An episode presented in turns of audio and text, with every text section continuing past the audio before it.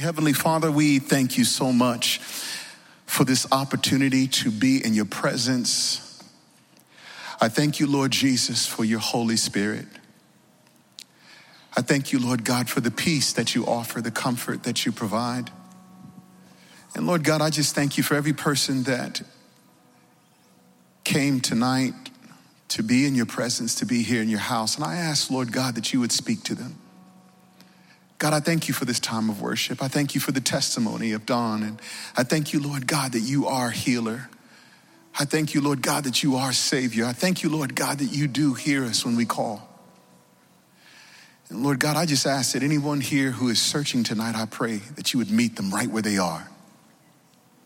We give you all the glory and the honor, Lord God. Lord, I just trust that now, even as we open up the word, that Lord God, you would minister deeply to our heart. That Holy Spirit, it would be you and only you that draws us to this great name, Jesus. I pray that it would be a rejoicing in the house as we close out tonight. I pray that there would be joy that fills the heart of your people. I pray that they would all know that we have the victory in your great name, Jesus. We've got victory. We've got victory over sin. We've got victory over sickness. We've got victory over addiction. We have victory over oppression. You are our deliverer, Lord God, and I thank you. And so, Lord, now as we open up this word, I just, I just pray, Lord God, that you would speak, you alone. In your name I pray, amen and amen. Praise God. It's been a good day in the house of the Lord. We've just been really blessed by the presence of Jesus Christ, the presence of God. He's here. God is here and God continues to meet us. Amen. And there's a joy in the house of the Lord tonight. Praise God. It just, man, we've just had a great time tonight just worshiping Jesus. I'm so glad that you're here. Those of you that are watching online, I'm glad that you're here. If you have a Bible, I, I want to encourage you to open up your Bible. Um, if you don't have a Bible, but maybe you got a phone tonight, and if you have the app, you know, just go to the to the app uh, in, in your phone. But I, I just want to encourage you. The Bible is everything. It's the roadmap to life. It is the GPS device for your soul. And if you don't have God's word, I'll be plain and simple about it. You'll find yourself lost without it. I know I would be lost without it. And it's also nourishing to my soul. It allows me to, to take the time in my life to hear what God is saying to me. And it allows me to continue to know that His Word, who He is, Jesus Christ, is made available to me. And He continues to speak to me through His Word. And if you have a Bible tonight, let me hear you say amen. amen. Oh, that's a solid amen. And if you don't have a Bible, that's okay because I believe that by the end of tonight, you're gonna want one, you're gonna download one on your phone, or you're gonna go get the hard copy like me or like some others that are here in the house of the Lord. And if, and if, if maybe somebody's kind enough to maybe just, just show you in the word what we're looking at because it's, it's the word that brings life. Amen. And I love God's word. I love the Bible. And I want to encourage you to, to look at it, to study it, to read it. And some of you might say, oh, it, it never makes sense to me. But ask God to reveal these truths to you when you open the Bible, and He'll do something supernatural. He'll show Himself to be God who loves and cares in His word. And this is the greatest text message that you could ever read.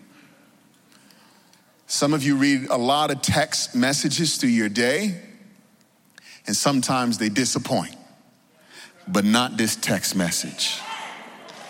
Some of y'all ain't catch that.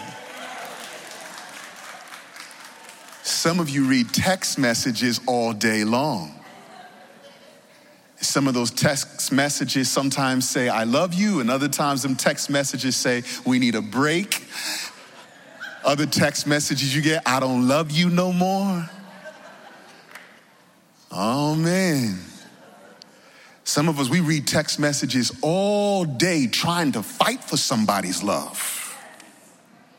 But there's another text message. I just, I just need to know who's gonna shout with me tonight. But there's another text message that will always tell you how much he loves you. There's another text message that will always say, I care about you. I'm always thinking about you. You belong to me. I will always protect you. I will never leave you nor forsake you. I prefer to stay in this text that never disappoint than reading them other text messages that always have you fighting for the love of some other man or woman. Okay, I'm, pre- I'm preaching the wrong message. Hold on. Hold on. Hold on. Hold on. Genesis, Genesis chapter 21. We ready tonight for the word? Here we go. Genesis chapter 21. Praise God. The message tonight is titled Get Up, Your Story's Not Over. Turn to somebody real quick and tell them, Get up, your story's not over. Genesis 21, some of y'all got it already. Praise God. That's the work of the Holy Spirit. Genesis chapter 21, beginning with verse 8. And the child grew and was weaned. Now that's talking about Isaac. Isaac was the child of Abraham and Sarah, the promised child that God spoke about. And Abraham made a great feast on the day that Isaac was weaned. Verse 9, but Sarah saw the son of Hagar, the Egyptian, Hagar was the servant of Sarah, but Hagar was also given to Abraham by Sarah to be a second wife. Look up at me real quick so you can have some context to what we're reading. A few chapters before this, God had made a promise to Abraham and Sarah that they were going to have a son. God had made a promise to Abraham that he was going to be the father of many nations. But because God spoke this in a time where they were of an older age, they began to think that maybe this wasn't possible.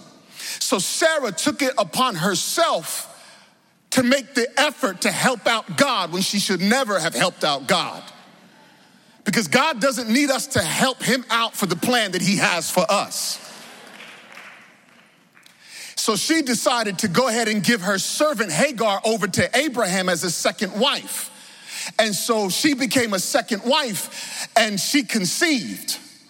And when she conceived, Sarah got jealous because that tends to happen when you decide to give up your servant to your husband, thinking that you can help God out with the perfect plan that He has for you. And so what happens is because she was now jealous, she pretty much just abuses and torments Hagar as her servant. So much so that in Genesis chapter 16, Hagar took off and ran away because she was being persecuted so much by Sarah. But while she was in the wilderness, sitting beside a spring of well, God showed up and said to her, Where are you coming from and where are you going? Now, God already had the answer to that, but sometimes He'll ask that question pointing to who He is as the answer. Where are you going that I can't find you? Where are you going that I can't continue to chase you down with my grace and my love? Where, where you think you're gonna go? And so God speaks to her and says, Look, you're going to have a son, and his name is going to be Ishmael. That name means God hears. But we'll address that in a little bit. So he says, Hagar, go back and I, I, I'm going to take care of your son. So she, she goes back. And then we move on in the story where we're now here in chapter 21. And so you with me say amen. We're back in verse 9. Sarah saw the son of Hagar, the Egyptian, whom she had born to Abraham, laughing. We can safely assume that Ishmael was a little bit of a bully. Scholars have even questioned the fact that maybe there was some physical abuse that possibly may have happened with this young man Ishmael, who is now at this time in his mid teens. And he was laughing at his brother. And so in verse 10, it says, She says to Abraham, Cast out this slave woman with her son. For the son of this slave woman shall not be heir with my son Isaac. And the thing was very displeasing to Abraham on account of his son. You with me? Verse 11? it was displeasing to him because Abraham actually loved his son, Ishmael. He cared for him, it was his blood. And so now he's all distraught. We're talking about Abraham, who was, a, we know, is a great man in God's word, the father of, of many, and yet he was in a broken home situation. And, and it goes on and says, in verse 11, the, the thing was very displeasing to Abraham on account of his son. In verse 12, but God said to Abraham, Be not displeased because of the boy and because of your slave woman. Whatever Sarah says to you, do as she tells you, for through Isaac shall your offspring be named. In verse 13, and I will make a nation of the son of the slave woman also, because he is your offspring. See, God will remember his promises. Remember this as we go on with this story.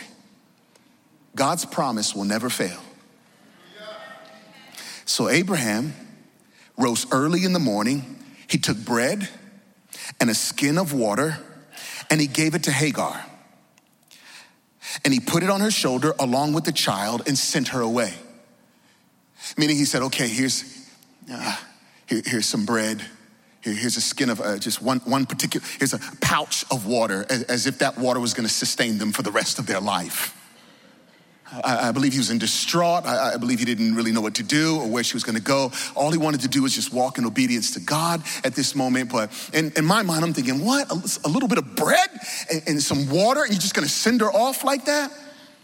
But there's something to this story that's going to reveal to us the promise of God. And he sends her on her way, and she departs and wandered in the wilderness of Beersheba. When the water in the skin was gone, she put the child under one of the bushes. Then she went and sat down opposite him a good way off, about the distance of a bow shot. For she said, Let me not look on the death of the child. And as she sat opposite him, she lifted up her voice and wept. And God heard the voice of the boy. And the angel of God called to Hagar from heaven and said to her, What troubles you, Hagar? Fear not for God has heard the voice of the boy where he is. Up. Somebody say, up. Lift up the boy, hold him fast with your hand, for I will make him into a great nation. Then God opened her eyes, and she saw a well of water she went and filled the skin with water and gave the boy a drink. And God was with the boy, and he grew up and he lived in the wilderness and became an expert with the bow. Hagar. Her name means flight. And she lived out her name. Because when things fell apart, Hagar took flight like so many people. When things ain't going right, sometimes we run. When it feels overwhelming, we distance ourselves from the problem. Hagar actually took flight three times through this story. The first time in Genesis chapter 16, when she was afflicted by Sarah, she took flight and she ran. And the first time she took flight, God still showed up. She took flight, she ran into the wilderness, and God says, well, Where are you coming from and how? Where are you going? And then he, God sends her back. And then the second time she takes flight, she was forced out by Abraham and Sarah. And there she is running again. When everything is falling apart, when she's been rejected, when there's no hope, afflicted, overwhelmed, pressured, abandoned, left all to herself with some bread and a pouch of water and her teenage son. And the Bible says that she wandered in the wilderness aimlessly, not knowing where to go in life. Like maybe somebody tonight who feels like they have no purpose or no goals or no sense of direction or just wondering where in the world am I gonna be in the next five years? What am I gonna be doing with my life in the next five, ten years? I, I, I, don't have a plan. I have no idea. I have, I have no vision. And some of us maybe we're just like Hagar. where we're just wandering in the wilderness after being rejected, after being hurt, after feeling like, man, nobody cares about my situation, nobody cares about what I'm going through. The scripture says in, in Psalm 56 that God keeps account of all of our wanderings and he bottles up our tears. Because in this moment, as she's wandering in the wilderness, God shows up and meets her again. For every time that she took flight, God showed up. And, and uh, Hagar comes to this place where she, the one thing, the one person that she loves, as she's, as she's run out of water, as she's run out of bread, she, she lays down Ishmael under a bush, almost in this last final desperate act to see if maybe something good will happen while he's in the shade and in the moisture of the bush. But she's already concluded in her mind that due to her circumstances, the end is gonna be death. But I want you to know tonight that when your faith is in Jesus Christ, the circumstances do not determine your ending. It is the hand of God's mercy that writes your ending. Listen to me. A lot of times we come to this place where, because of what we see in the natural, we decide in our own mind, in our own thinking, within our own emotions, we conclude and decide our ending based upon our how we feel about something emotionally. My son and I, we love basketball. And so we both sometimes can get really worked up when we're watching a game. An NBA basketball game or even a college basketball game. And when sometimes I get emotional about the game, if my team that I'm hoping will win if it's the fourth quarter and they're down by 20 points, I walk away.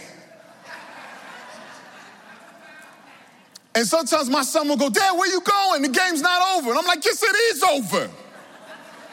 They're down by 20 points. It was game over, man. I'm gonna go do something else. And he's like, What's wrong with you? Why are you giving up like that? I'm like, Look at the way they're playing. They're lifeless. They can't ball. Nobody should be paying them a check to put a little leather ball in a net right now. And I'll go on and on and on. I'm upset. And from time to time, I walk away and they really have lost. But there are some other days when my son will come upstairs after I have walked away and complained and I've concluded that there will be no victory for this team. There are times when my son will come up into the room about a half hour later cheesing. Yo, dad, you got no faith.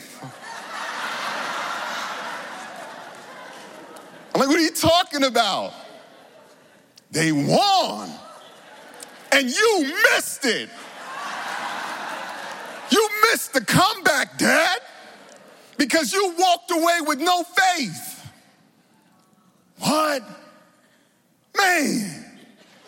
Then I gotta wait for ESPN to come on an hour later to watch the highlights. Don't walk away with your idea of your ending when God has the final say. Let me tell you something. Because with Jesus, there's always a comeback story. Hagar didn't understand that, but that's because she didn't understand the magnitude of God's mercy and love. And that He remembers His promise forever. You know that song we sing? He remembers His promise forever. You see, Hagar had decided in her mind that she was gonna die in the wilderness and Ishmael was gonna die in the wilderness. Ishmael represented everything that she held dear her hope, her desire in life, to, just to be a mother. Yeah, the promise was given to Isaac. Yes, he was the chosen one. Yes, he represented exactly the, the, the, covenant that, that, that, that God had given to Abraham. But God said that he would also bless Ishmael too and make him a great nation. And Hagar had forgotten. It's amazing how sometimes in life you have that really, really incredible moment with God. Like Genesis chapter 16, where God actually met Hagar at the spring of well. And remember, if you go back and read Genesis chapter 16, when God said to go back, Hagar, before she left, said something. She goes, I'm gonna call this place the place where God sees because he's watched after me.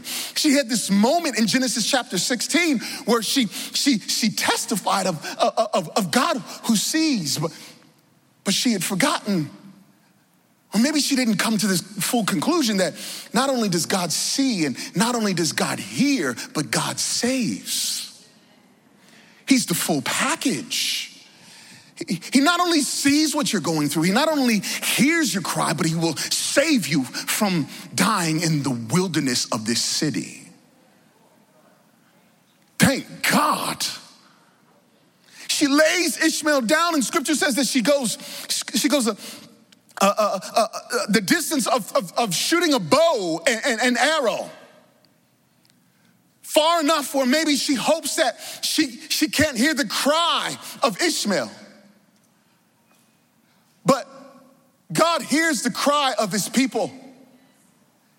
He's not human, he's God.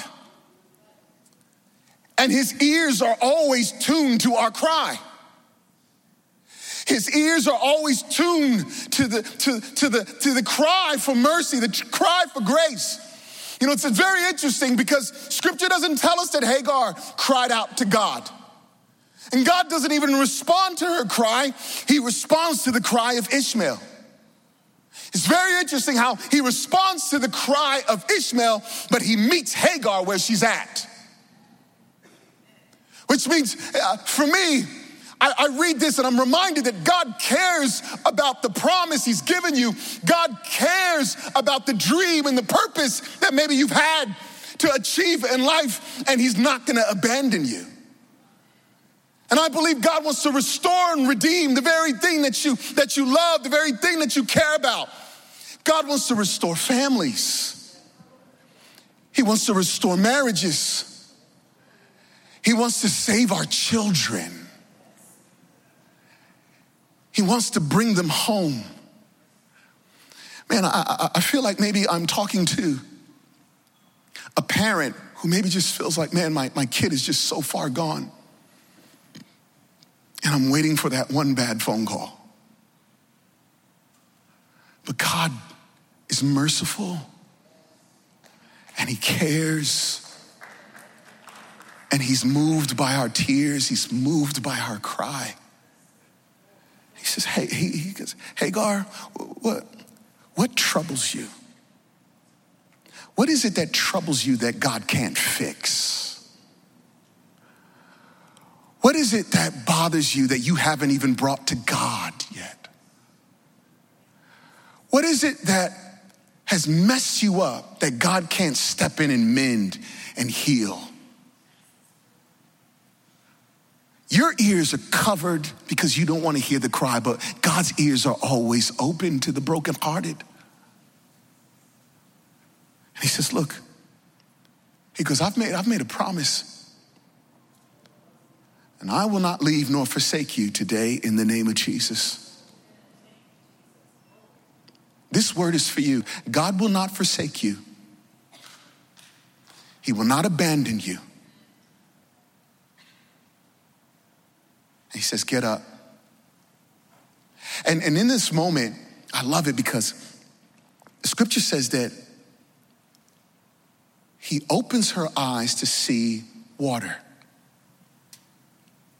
which means that the water was already there. She was, she was blinded by her own sense of defeat blinded by this sense of hopelessness, blinded by this sense of feeling like the story is going to end right now, and I can't bear to watch him die. I can't bear once again to, to just experience death. I can't bear to just sit around and watch everything fall apart around me. And she was blinded and not able to see that God had brought to her water. And it wasn't until he moved in his mercy, met her right where she's at, that suddenly her eyes were open. And I believe that her eyes were open because I, there had to have been just this small measure of faith that rose up in her when God showed up. And suddenly, in faith, in hearing God's word, she realizes that the story is not over. She realizes that the story that she thought she was writing out as her ending, that page had been torn out and God was rewriting. Praise God. And I love God. He makes it very simple and very plain. Get up. First, he says, Fear not. And that's a whole message in and of itself. And my encouragement to you would be to go back to the 10 o'clock service this morning and listen to a message about fearing not. God said, Fear not, get up, go get your boy, hold them tight. I believe tonight that God wants to reconcile families back to one another. I believe He wants to restore relationships. I believe He wants to heal. I believe God wants to do something great, not because we've earned it, but because of His incredible mercy for you and I. I believe that there are people here who have concluded their story. But if you would put your faith in Jesus Christ and allow Him to write your story, you see, when you factor in mercy and the steadfast love of God, a victory story is in the making. When you factor in God's mercy and his steadfast love, a victory story is in the making. Your story's not over. And maybe Maybe you've just kind of laid down in life and you've decided just to quit. You know that mentality that we can take on sometimes? It is what it is. I call that quitting. I refuse to accept that mentality. It is what it is. Because if we run around with that idea, it is what it is, then we're allowing anything and everybody to write our story. And I've made a decision in my life to allow only God to continue to write my story.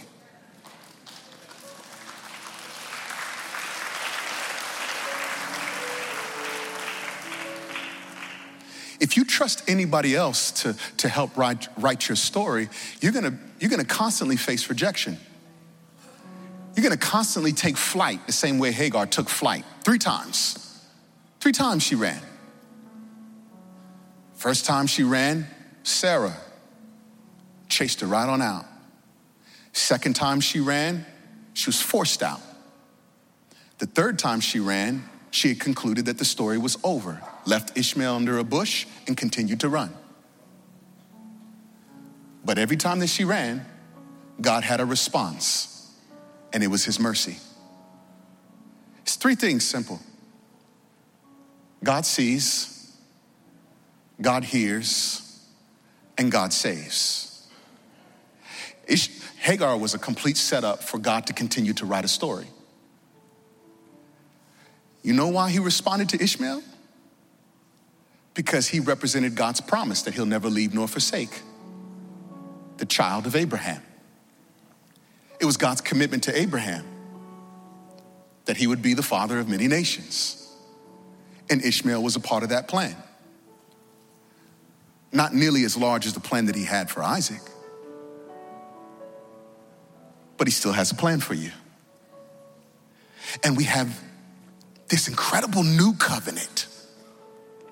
It's Jesus Christ who died and, and went to the cross and, and paid our sin debt. And because of the finished work of Jesus on the cross, we now are made a new person in Him. And the, the covenant that we have in Jesus has now given us this very same promise that he'll never leave us nor forsake us, that he will be faithful, that he will write your story, that your story will not end in the wilderness, your story will not end in the desert, but he's come that you might have life and life more abundantly. Some of you are still holding on to the bread and the water that people have given you. You've run out of resources and you're like, what next? I don't know what's gonna happen. And you've laid down, and I'm telling you to get up. Get up. Your story's not over. You know why your story's not over? Because Jesus said, I'm the bread of life. And anybody who comes to me will not hunger, and anybody who believes in me shall never thirst. So I'm telling you something. I'm done always trying to hold on to the resources of man in the hope that they'll give me enough to keep going. I'm gonna put my trust in Jesus Christ and I'm gonna let him continue to write my story.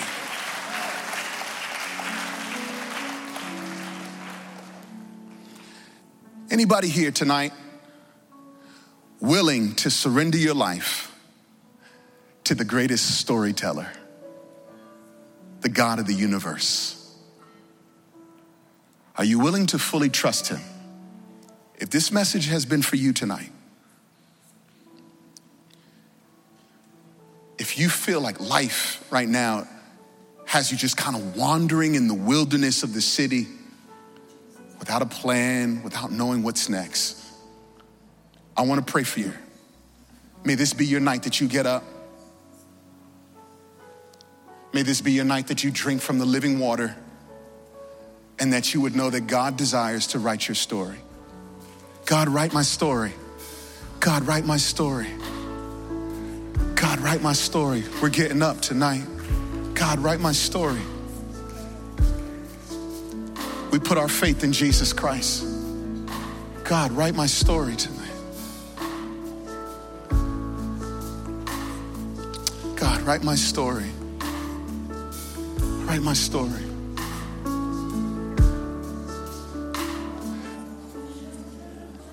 Holy Spirit is just speaking to me that there, there are a lot of stories.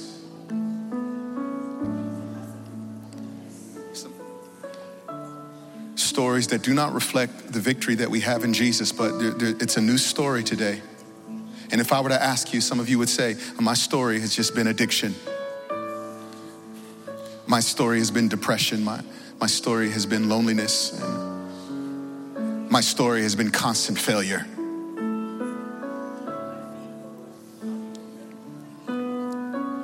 Uh, there, there are men here who have been struggling with lust and pornography. That does not have to be your story tonight. There's some men here that have been struggling single and married men struggling with the lust of the flesh and pornography. This does not have to be your story anymore. But you need to receive tonight the mercy and the forgiveness that we have in Christ Jesus. You have to humble yourself.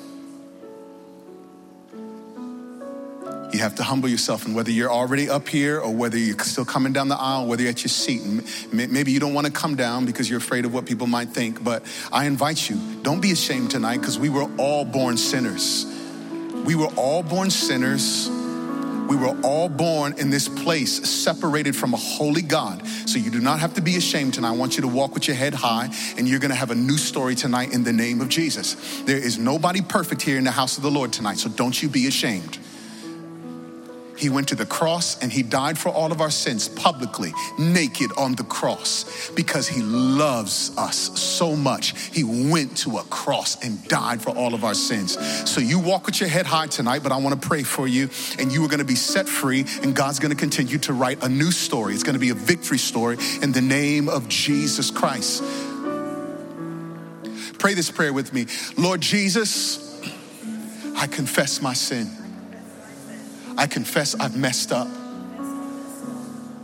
But I believe that you died for me. You went to the cross. You paid for my sin debt. You went to the grave and you rose again on the third day. Be my Savior. Write my story. You are my God. Lead me. As I go out tonight, a new story begins because of your spirit that now lives in me. I receive you, Jesus. I will not lay down. Tonight I get up and I am made a new person by the power of Jesus Christ, my God and my Savior. In your name I pray. Amen.